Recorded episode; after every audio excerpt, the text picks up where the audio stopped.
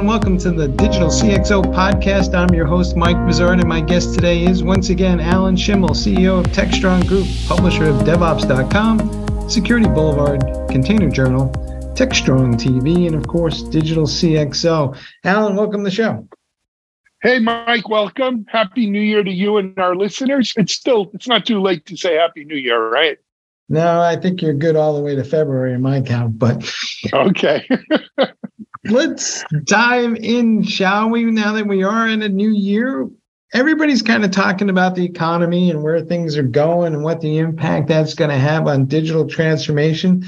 Some folks may be pulling in their horns and others are accelerating. What's your take on the overall state of the economy right now going into the new year? And what do you think the impact is going to be on some of these initiatives? You know, Mike, I, I wrote about this on um, DevOps.com in, in my yearly re- recap 22 the year that was and wasn't. Because you know these macroeconomic conditions you know all the bad news that we we hear and we call macroeconomic are just really kind of weighing down on everything we're doing. But here's the good news. Yeah 2022 was tough. We had i call them the four horsemen of the apocalypse right?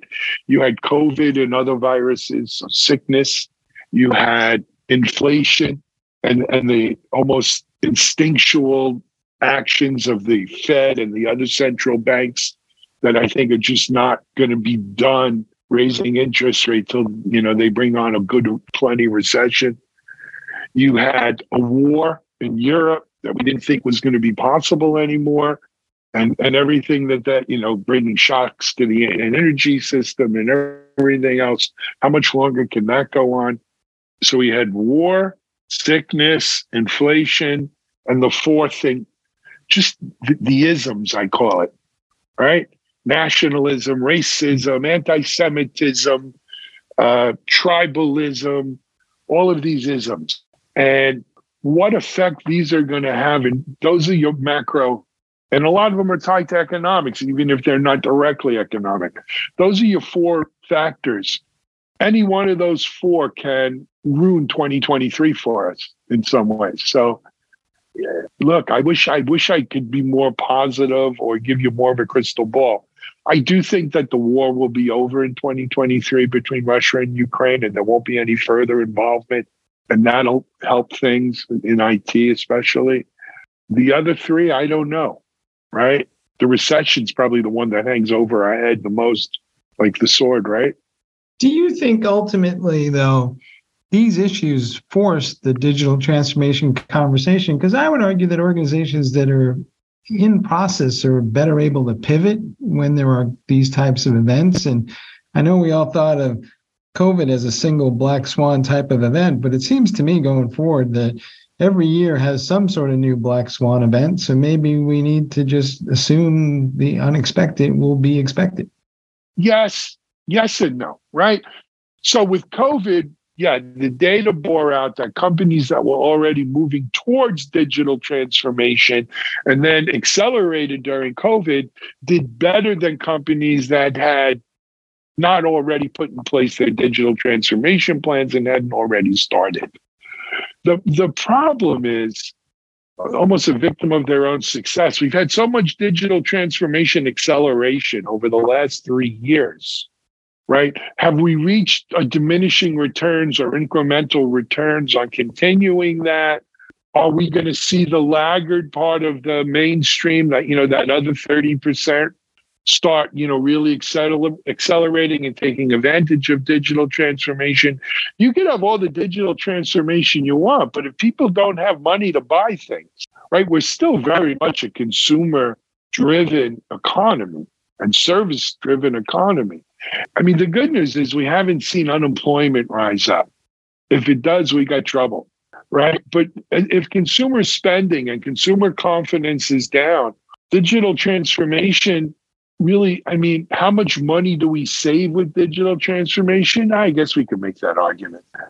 Um, we're not going to automate our way out of this, I guess is my point. Mm-hmm.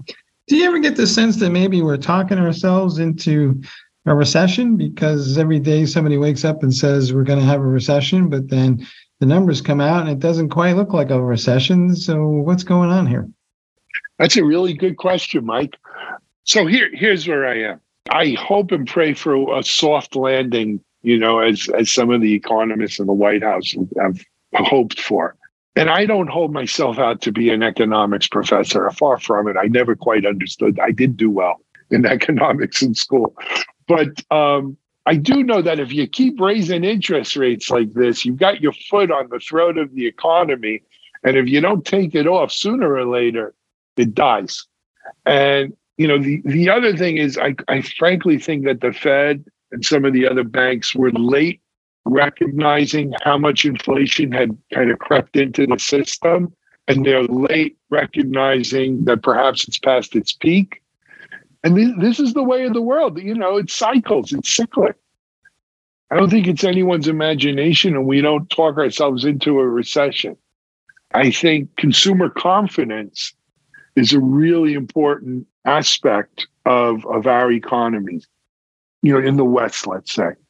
And, and quite frankly, I'll give you another wild card, Mike, China. Right now, they're moving away from zero COVID. They're saying one to two million people might die of COVID in China this year. Wow. What's that going to do to that economy? Right? How are they going to handle they, you know, as fast as they could build temporary hospitals or whatever, how's that going to sap the world economy with them dealing with that? Right. So those chickens are coming home to roost. So again, I don't want to be pen, penny penny and the sky's falling. But there are a lot of things lining up. We got to hope play out well for us to come out of this strong. That all being said, though, I'm bullish on the second half of 2023. All right. Another issue that's floating around out there is this whole thing around sustainability. And it has historically been a bigger deal in Europe than elsewhere, but it seems to be gaining traction. And I wonder if that's going to have an impact on the pace of digital transformation. And I'll give you just a simple example. It's like there's this new Avatar movie that's out, and the amount of CPU horsepower that went into that thing is phenomenal. It's like something like, you know, billions of CPU cycles per month, and the cost of creating it was phenomenal do you think that at some point we're going to have to look at what is the impact a lot of these digital initiatives is having on the climate and are they sustainable? Well look i love the movie. I don't know if you've seen it yet. I think it was worth every cpu cycle in there. And also the the the sustainability message of that movie and about living with nature and within you know, I think kind of offsets it, if you will. But that being said, I got a couple of thoughts. Surprise. Um, number one, I, would want to point out that we recent, well, you recently brought on Bonnie Schneider to work at Digital CXO. She'll be doing some written articles and, and a bunch of videos around sustainability. And, and this is a, a, woman who's been on, I think it's MSNBC or CNBC. Uh, has written several books on climate change and sustainability. So I think she's going to really bring us a perspective that we haven't had before at Digital CXO. So I, you know, encourage our audience to follow Bonnie and what she's doing with us. That being said, I think to many in the United States, sustainability was synonymous with tree huggers and people who drink wheat germ grass. And that's not the sustainability we're talking about here sustainability here is you know carbon footprint. Sustainability here yeah it's tied to climate change right? And and and kind of slowing that down. But it's also tied to just being smarter about how we use resources. Those are all good things. The other thing is i think it could set off a wave of innovation in perhaps digital transformation, in alternative materials and, and ways of thinking about things, right? Think about just during COVID from people who work from home, right? And didn't commute anymore. How much less gasoline and or other fuels for trains and buses and stuff did we save from, you know, packing in that Long Island Railroad like sardine cans into Penn Station or the or Metro North in the Grand Central. So I think it's going to cause us to think about how we do things better, which is to me really the heart of digital transformation. I don't think we do digital transformation just to be digital or to be cool. Right? The only reason to do digital transformation transformation because is because it allows you to serve your customers better. And I think that's what sustainability is going to be about as well. How to serve the earth better and us is its inhabitants. All right. I don't think I want to do it every day, but I am going to hop on the new Brightline out of uh, Boca down Boca. in a couple hours. So, uh, you know, the train is definitely making a comeback.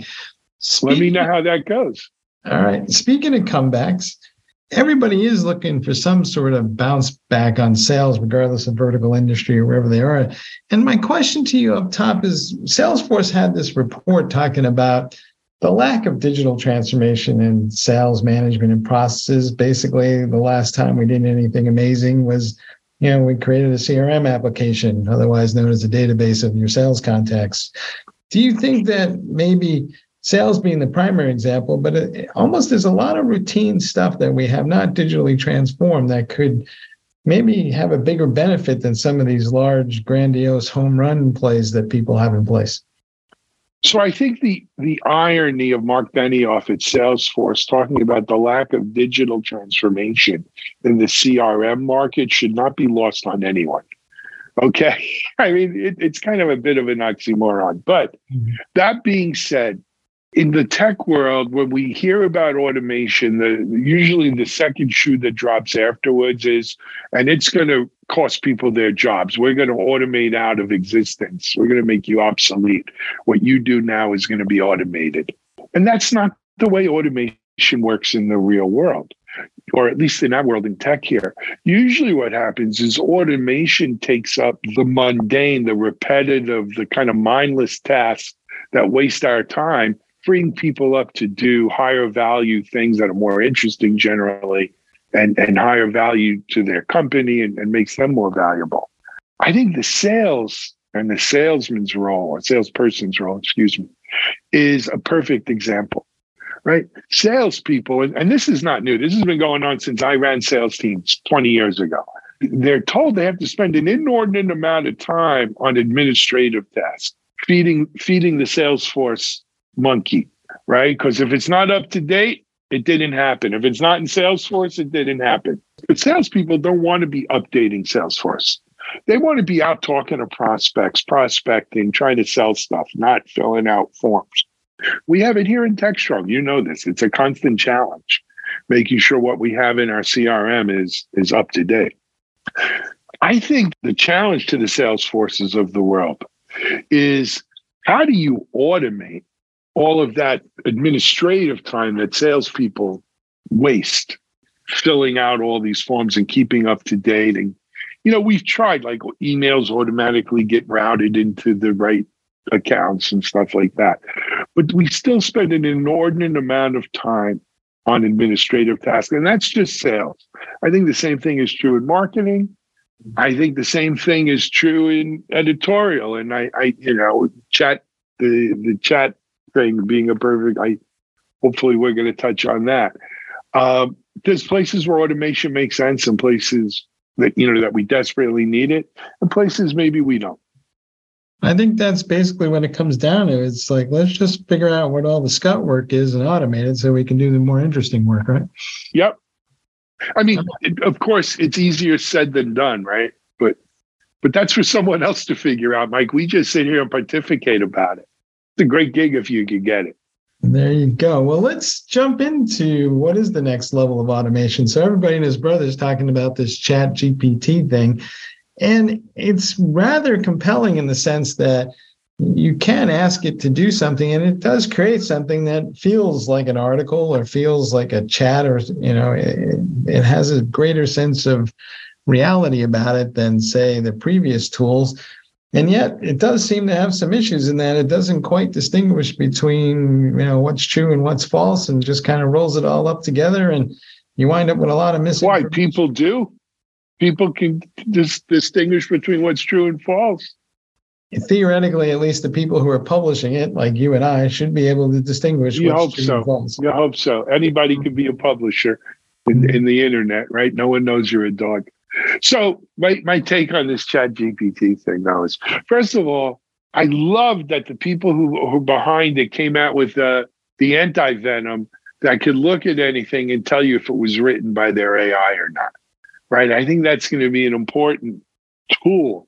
I mean, think of forget being an editorial writer, Mike. Think about being a university professor right now, and you're giving out essays, right, for students, homework assignments, tests, whatever it is, and they're handing in these chat GPT things. Um, it's nuts, right? How are you supposed to know? So having a tool like that is, you know, it, it's almost like, you know, when they, when I forgot what show it was, but if you were a clone, you had the C on your forehead or whatever. So people knew you were a clone. It's important that we develop, I think, norms. For instance, I saw an email that I, I received the other day where it said this email has been generated by an AI program. If it's off base, wrong, whatever, let us know. But at least they notified you that this wasn't coming from a real person, even though it came from a person's email address. Right. I think we need to develop those sort of norms for, for this, because this isn't going away. Maybe you can't distinguish so well today, but it's going to get better every iteration. Technology shows us these things don't go away, Mike. But, you know, something I learned in law school from a, my con law teacher who who actually he taught con law at Stanford before he came to my school, and he Rehnquist, Chief Justice Rehnquist, and Sandra Day O'Connor his uh, his students, and he always said that the abortion issue was a technology issue. That one day technology will catch up to the issue. That when Roe was decided, you know, that 90 day thing was the state of the technology. That would change as technology changed. But he also taught us that society always lags technology, right? So it's going to take this chat and these other AI programs a little bit of getting out ahead of us before society catches up with what are the norms and what are the mores and what are the right processes when you use it, when you don't use it, when you do use it, how is it labeled, right? But until then, I think we're in for a bit of a, a bumpy ride of of just you know of, of, fraudulent stuff, people putting this stuff out. It's going to get better. It, it's not perfect now, but it's going to get better. Bef- and and we have to learn to deal with it. I can't wait to see what it does to our political campaigns because you know all those folks are very truthful in everything that they put out. That's what I had in mind when you said who can tell the difference between true and false. But. I mean, think. of, But I mean, all kidding aside, think about that. Think about that. Yeah, I, I saw someone the other day said, "Write me a rap song about this," and the thing's writing a rap song. Um, it's crazy. It, I mean, it really is. It's game changing, but we just have to figure out as a society how how to harness that. And, and if I can indulge us for one more second, Mike, this is a relatively benign use of AI. As AI continues to improve and get better and smarter, if you will, what else? You know, what else does this thing turn on its head? And um, wow, that's something that, you know, can scare the heck out of you. It'll start writing code next for sure. And speaking of things that it will turn on its head, Google. Do you think that the traditional search engine is going to suddenly become somewhat antiquated because instead of being presented with, here are the search results of 12 things that may or may not be interesting to you based on your um, terms that you entered into a box, this thing will present you a full report on the very subject you're looking for. What makes you think Google doesn't have AI that's already capable of doing that? Well, Google officially says that they have not done that because they cannot guarantee the authenticity and accuracy of the thing. So yeah, well, let me so let me. You know, last month I did a Google search, and the the the the ad that came up first on the Google page was malware, and you know, thank God I recognized it. So even without AI, Google can't guarantee the authenticity of anything right? And and so here, but here's the the bigger issue also. If it, if this AI thing becomes so good that that becomes what people want to use overwhelmingly, Google can die or adopt it. My bet is they adopt it. My bet is they're already perfecting it. And when the time is right, they'll use it. All right. Right? This is this is what these companies do. They don't crawl up and fade away. They just buy the next technology or develop it. All right, folks. There are two things that are certain. One is this show was produced by humans, and number 2 Mhm. is that I'm not an AI. yeah, and this coming year is going to have a lot of change. So buckle in now. Alan, thanks for being on the show. Mike, thanks. All right, folks, you can find this episode on the Digital CXO website where you can find complete episodes as well as show notes with the links to the stories we discussed today. And you can follow us on your favorite social media platform and subscribe to us on your favorite podcast app. We'll see you all next time.